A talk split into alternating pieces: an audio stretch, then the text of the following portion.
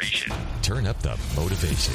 You're on the Ziglar Inspire Podcast. Zig Ziglar wants you to be your best. Welcome to Zig Ziglar's Inspire Podcast. This is your host, Blake Lindsay. Today's podcast is more like listening in on a conversation with Zig. He speaks from his heart about how to bring lasting significance to your life. Let's listen to Zig.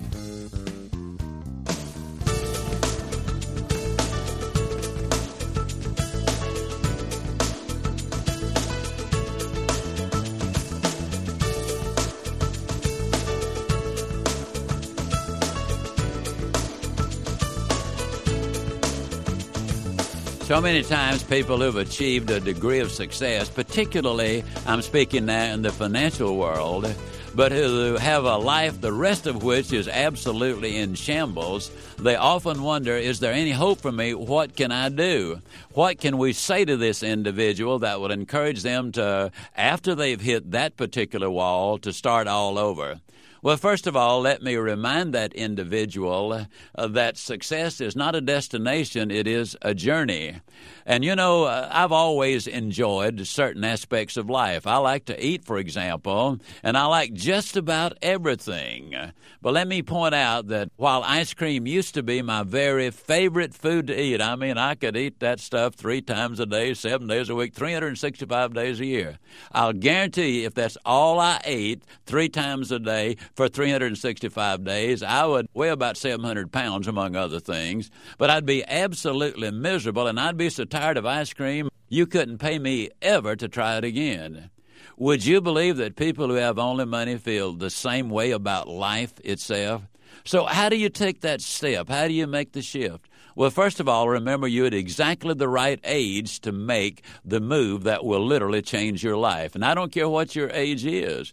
I so vividly remember the lady who called in to me on a talk show, and she said, Mr. Ziglar, she was almost crying. She said, I'm 53 years old. I've never done anything in my life, and it's too late now. It's all over. What can I do?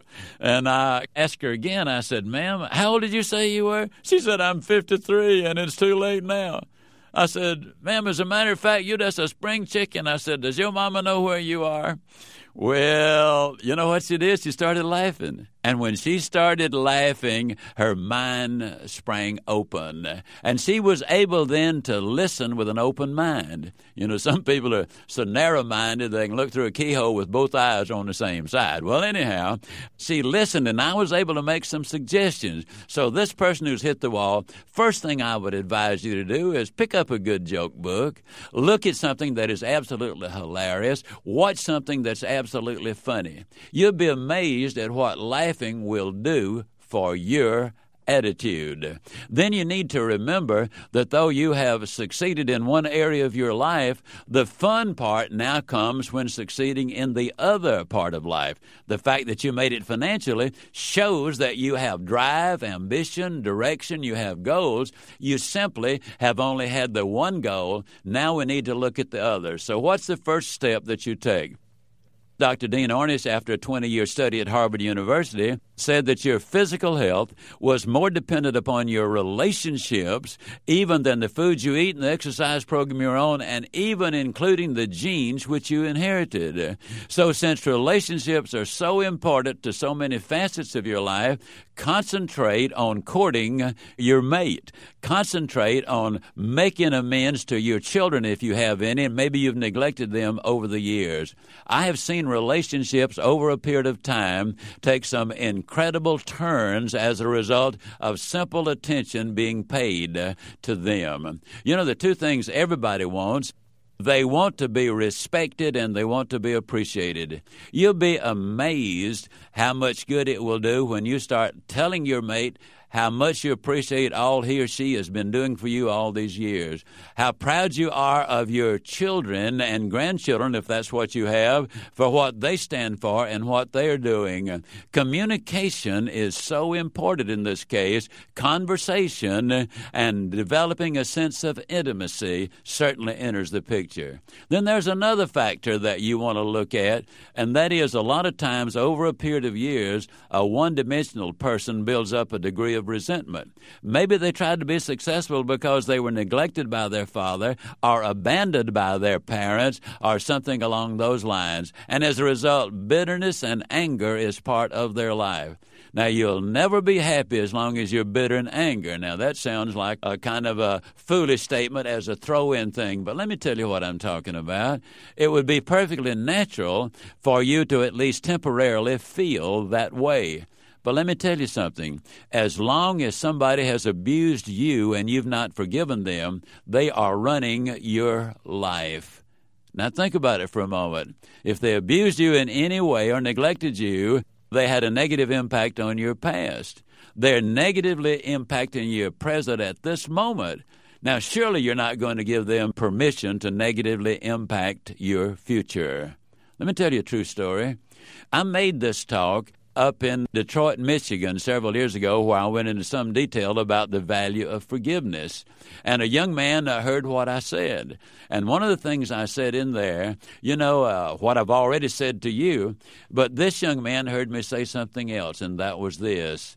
As long as you carry that resentment, you will never have any peace of mind. But the thing that really got to him was when I said, uh, One of these days you will either say, I wish I had, or I'm glad I did. The young man said that sprang open his mind.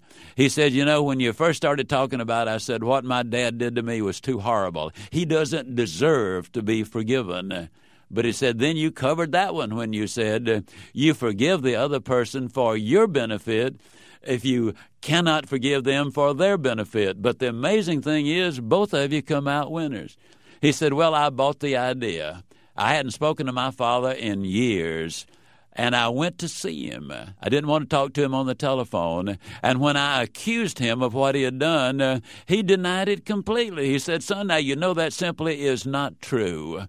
You know, that happens frequently. They have blocked it out of their mind. It was so wrong, and they never wanted to admit it again. And the young man said, I just looked at my dad and said, Dad, I want you to know that I know that you know you did it. But, Dad, I want to tell you something else. Two things.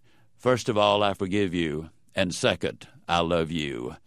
And the young man looked at me and he said, Mr. Ziglar, when I said that, he broke down and wept like a baby. Now, I tell this story for this reason. The young man said, though our relationship is not perfect yet, he said it gets closer every time we get together. My father's a relatively young man. Now he can enjoy his grandchildren. Now, all of that to say to the person who's hit the wall, look at all of your life. Look at your friends. Look at those who are not friendly with you. Mend whatever the relationship might have been. Get back with them if it's humanly possible. But most of all, make the commitment that you're going to follow the golden rule and buy the idea that you can have everything in life you want, not just money, but everything in life you want if you'll just help enough other people get what they want. Concentrate on them. Uh, that will take you to a place where you will really be able to enjoy the view from the top.